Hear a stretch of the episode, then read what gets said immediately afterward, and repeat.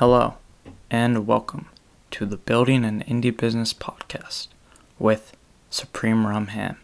I'm your host, Alex Edmonds. Today uh, is another podcasting episode.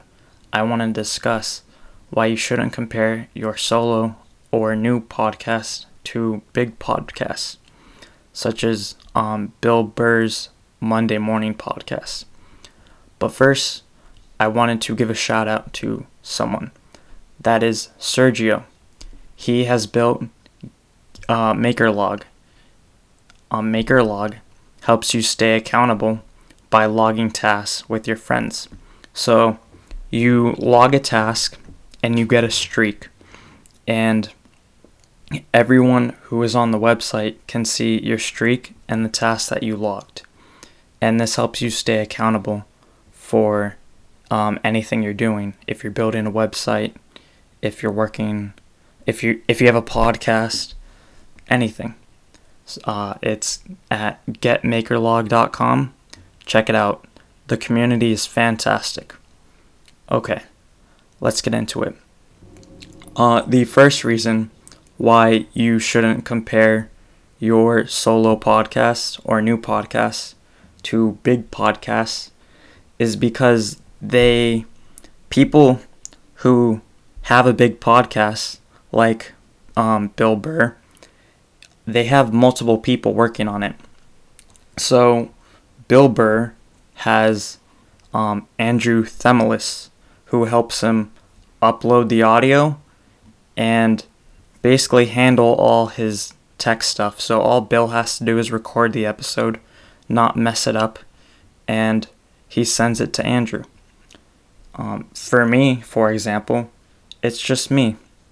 Uh, I don't have anyone else to help me with it because I have a really small budget for my podcast. Okay, which uh, brings me to the next reason why you shouldn't compare um, your podcasts. Um, people who have big podcasts, they have bigger budgets. So they are able to buy fancy equipment, spend money on marketing. They're able to just use their budget to make their pod uh, get a lot of listeners. And I don't have that. I use free things to help me um, get a bigger audience. Okay. The third reason why um, you shouldn't compare your podcast is because the host probably already has an audience.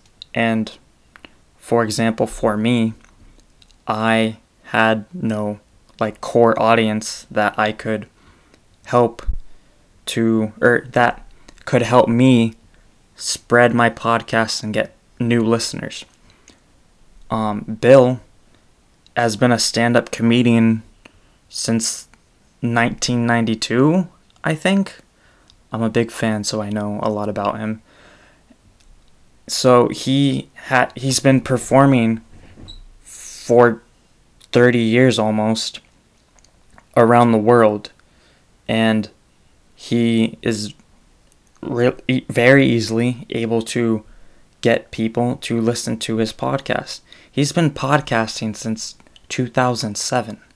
He is like an OG podcaster. So, yeah.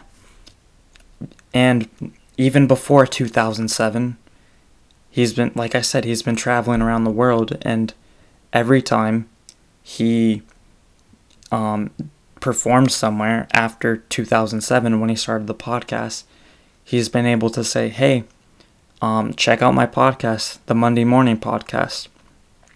Um, I don't have that option. So that's why a new podcaster shouldn't be comparing um, their podcast to a podcast of a famous person. Okay, so the fourth reason why someone shouldn't be comparing their solo or new podcast to a big podcast is because people who have big podcasts probably have experience performing. Like I just said, Bill's a stand up comedian, he's been one for 30 years. he doesn't get nervous in front of a mic. Or if he does, he has techniques to be able to stop that from happening. Um, this is my first experience of any real performance. So that's why you hear me say um and have a lot of pauses because I'm still getting used to performing. I, I consider this um, a type of performance. Okay.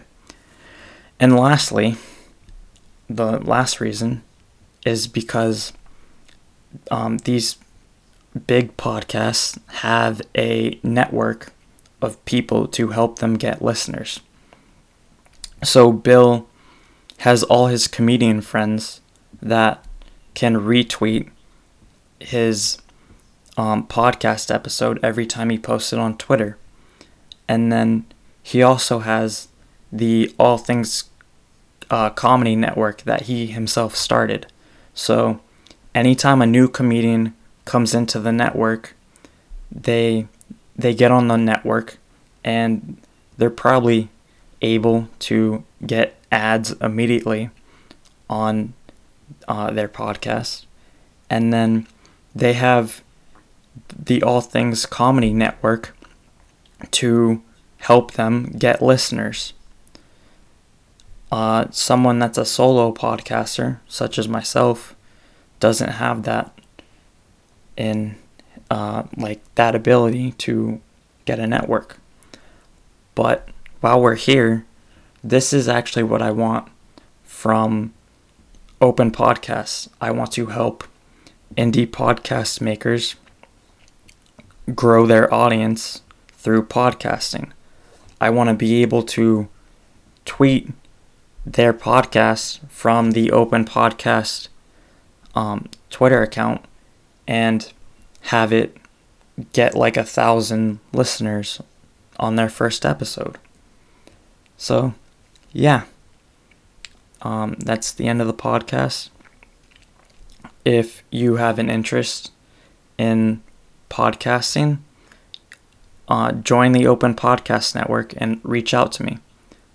Did I just say the Open Podcast Telegram uh, chat, not the Open Podcast Network? Um, there, you can talk to me about um, being one of the first episodes of the Open Podcast Community Podcast, and you can get your practice in with podcasting without having to um, have the hassle of setting up a podcast um, by like having to put it on iTunes and all that. I already know how to do that and it's taken care of. Just send me the episode, send me what you want to put in the show notes, and I will do it. Okay. Thanks for listening. Have a nice day. Bye. I want to discuss something that I'm very disappointed about.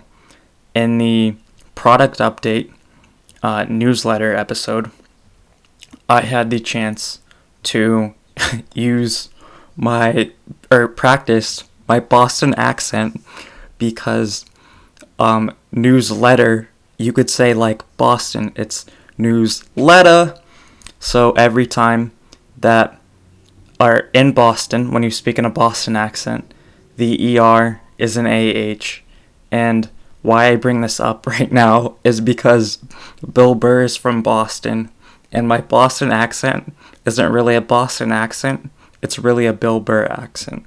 So yeah, um, not really important, but okay. All right.